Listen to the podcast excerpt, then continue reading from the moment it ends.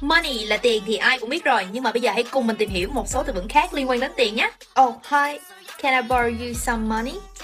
I've just lent you last month and you have owed me for too long. How would you dare to ask for more? Nếu bạn muốn tìm hiểu thêm những từ vựng khác, hãy để lại comment dưới video này nhé. Shortcast Club